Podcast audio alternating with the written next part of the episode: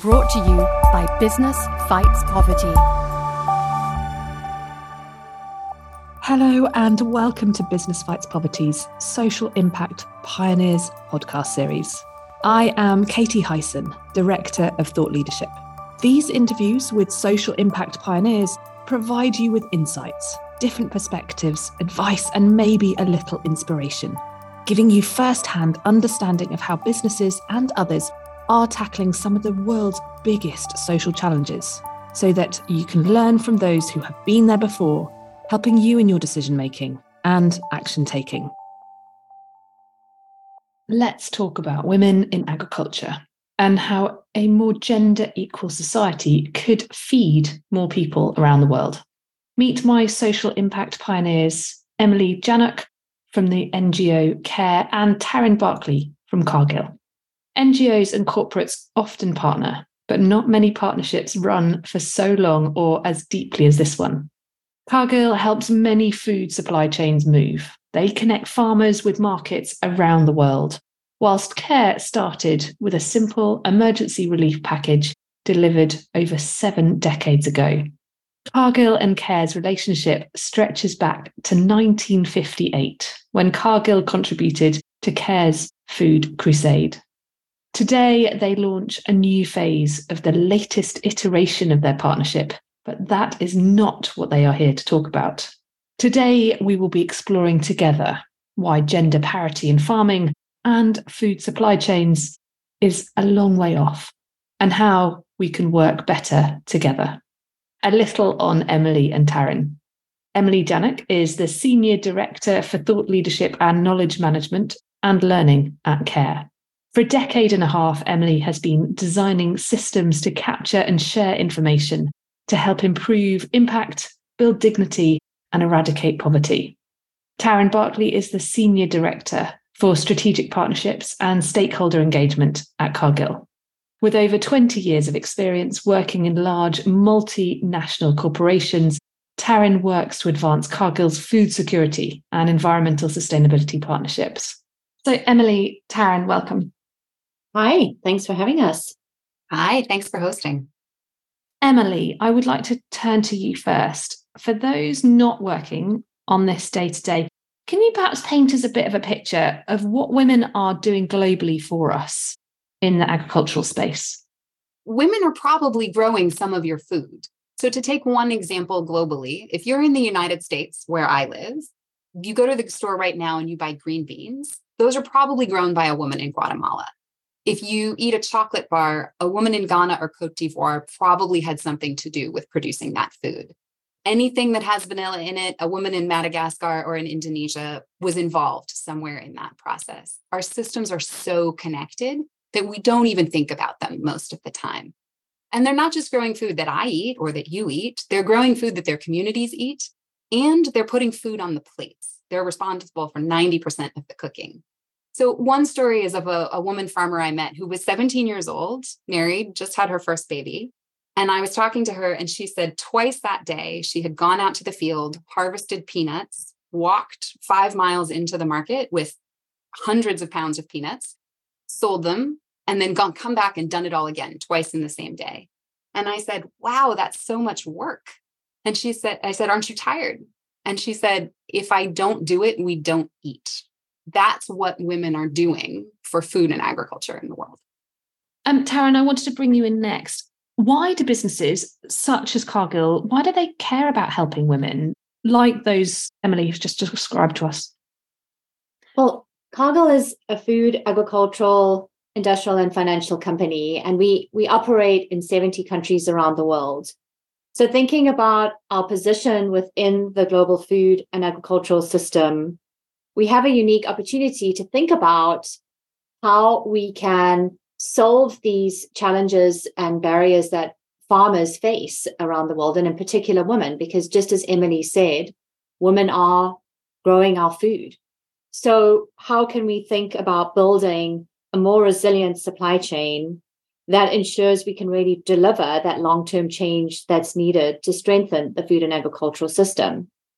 So, for companies like Cargill, we need to think about the the whole ecosystem of the agricultural supply chain that we work in. How are we bringing the necessary tools and opportunities and access to farmers and agricultural communities around the world? And in particular, how do we create a unique access to the tools and resources that women really need to, to be successful? Because we're certainly, particularly in, in um, the sector that, that we're in, we want to ensure the success of farmers and agriculture globally. Goodness, yeah, it really strikes home the challenges we've got balancing food production, feeding the world, climate change, looking after our nature. But I want to turn to your partnership for a moment. I mentioned this in our introduction. You guys have been in partnership for a long time. Uh, you're a big multinational company, you're a big NGO. You've worked across different territories over many decades. What keeps your partnership going? What's your secret sauce? How do you sort of really make it impactful?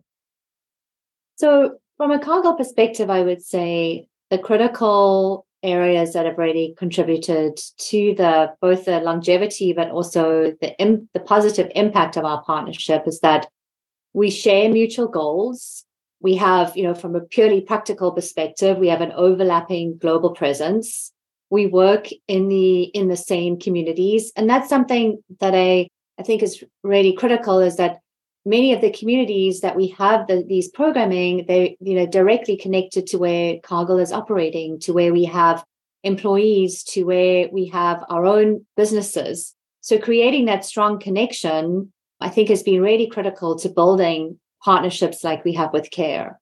The other thing as well that I think's been really important is that we have leveraged each other's expertise. I mean, there's definitely things that we have learned from CARE. Um, I mean, they are experts in community development. They are, you know, they're a, a, large international development organization, and they they bring a lot of learning to to us in the same way that Cargill can bring expertise around um, agricultural markets or farmer productivity and technologies. So I think it's really been that kind of the merging of where we can each bring unique expertise but in pursuit of a of a common set of objectives and goals.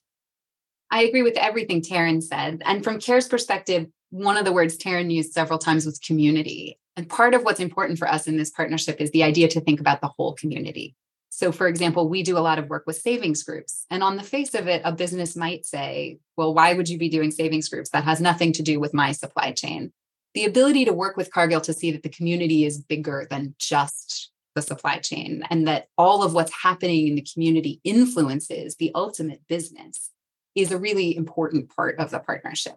It's bigger than saying this is just about a supply chain.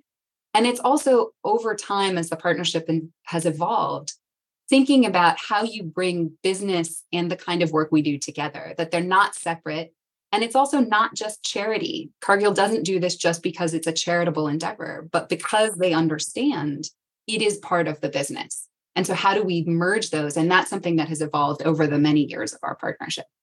Oh, thank you for explaining that to us. And, and I think sort of sharing that the case from from all angles of, as to why these sorts of partnerships do work and, and and stay the course of time.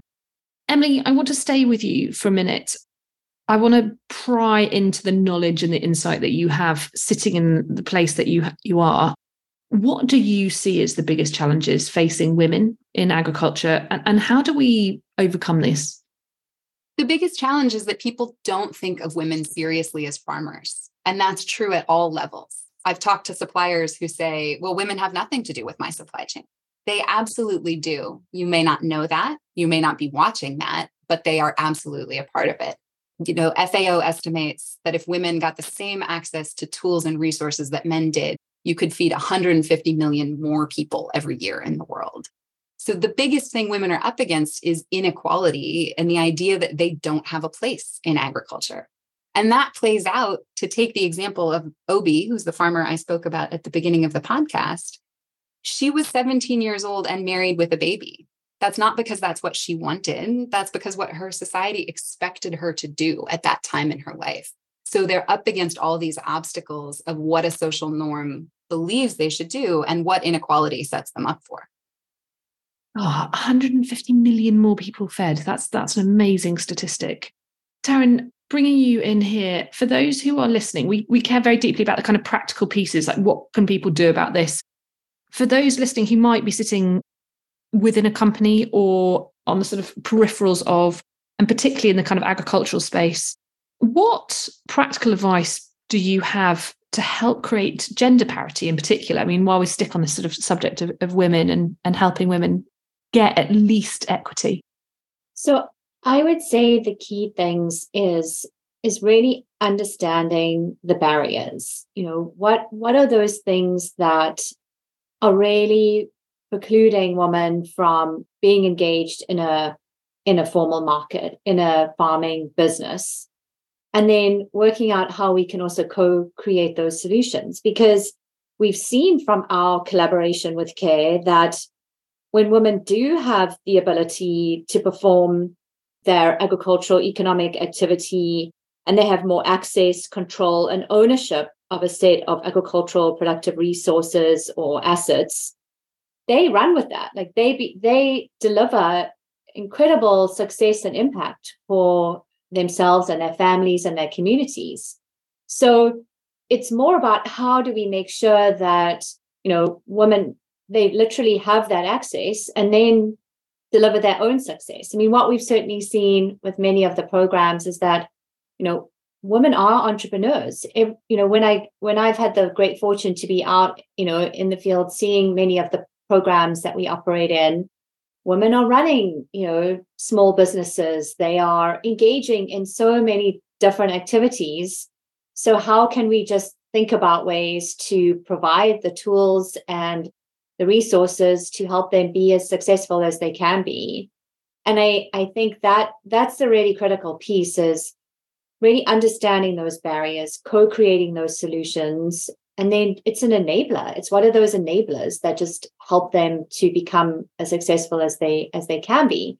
And sometimes that's also there's some in series of interventions that may be kind of quicker and easier than others Emily talked to some of the sort of cultural norms that do perhaps take longer to change. But that's also, I guess, why we think about these collaborations in the long term and why we so are so focused on connecting it to our businesses, because that does support a longer term sustainability of, of these activities too. That makes so much sense. Taryn, I wanted to stick with you. So, this is the part in the conversation where I'm going to step back. I would love to invite both you, Taryn, and Emily to invite each other a question. And so, Taryn, I want to turn to you first. Would you like to ask Emily a question? And please feel free, the stage is yours. Yeah, I was I was thinking about this and it's kind of I guess it speaks to the the longevity of our specific collaboration but also how we have built on each phase. So I'm really thinking maybe a little bit into the future is how could we leverage even more of, of each other's unique organizational you know skills and expertise sets and really bring in that that evolution of sort of what's the what's the next stage of innovation? What's the next stage or what does what does partnership of the future look like? And i guess i'm asking myself many of these questions but it would be interesting emily to think from your perspective sitting within care how you are thinking about you know the next the next evolution of of private sector ngo partnership. Yeah. And i have to say you stole my question. So I'll have to think of a different one.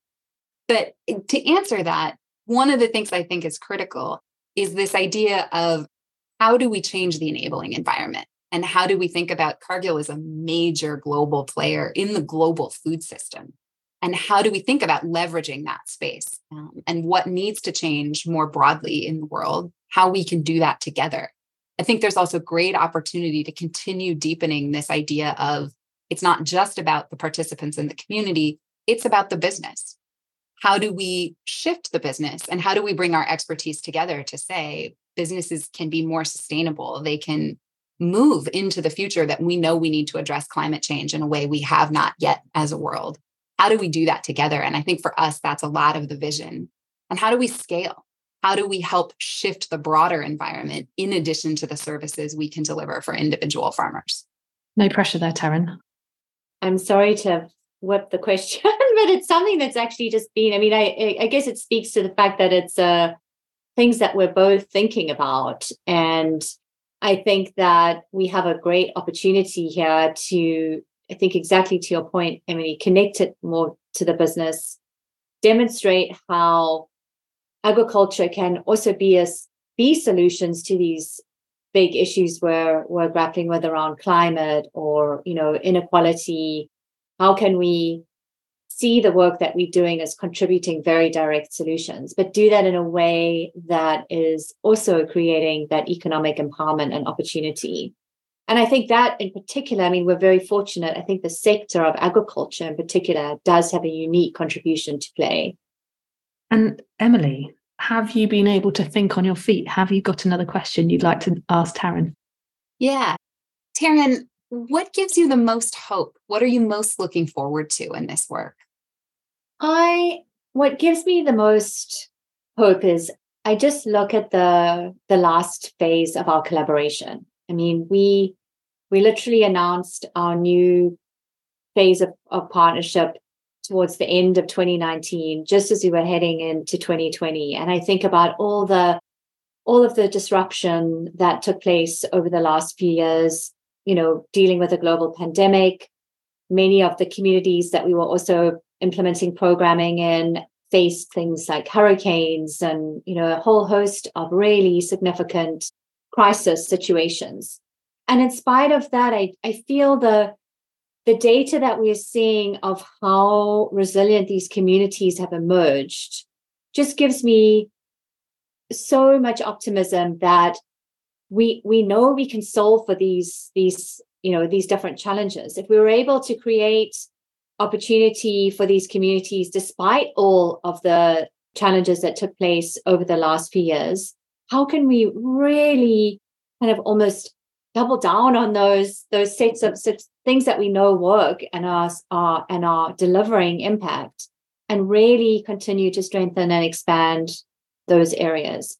And that's what really makes me super optimistic but also excited about what we can do together and what we can do over the next phase of our collaboration.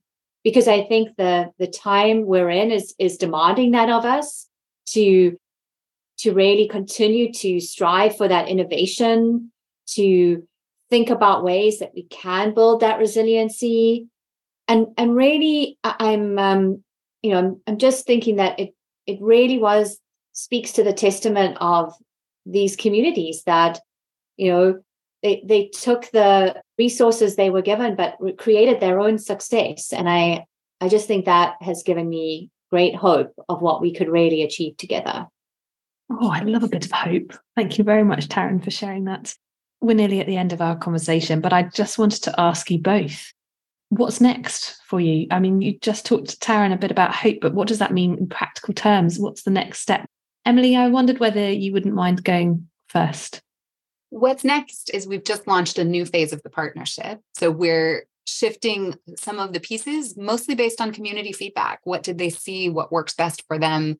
How do we really dive into those places? And how do we think about this idea of shifting the system? So in addition to what communities can change in their own spaces i used the example before of a supplier who says women aren't a part of my supply chain. Yes they are. How do we shift that part of the business? That's part of where we're headed next. And as we're facing a global food crisis and the global climate crisis thinking about what is that broader system and what can we do to make sure it's going to last for the next generations that need to live here. Thank you. And Taryn, last word to you. What what does next look like for you? Yeah, so as Emily said, we have recently embarked on a new three-year phase that I think is going to really build on the you know the sets of really successful interventions that we've seen accomplished over the the last couple of years. So thinking through about how can we enable that greater access for women to inclusive markets? How can we support their access to agricultural resources that can help them to be successful farmers, entrepreneurs in their communities? And we have a greater focus around advocacy and further partnership and collaboration because we know that thinking about this broader systems change, it has the opportunity to collaborate across the supply chain and with different actors.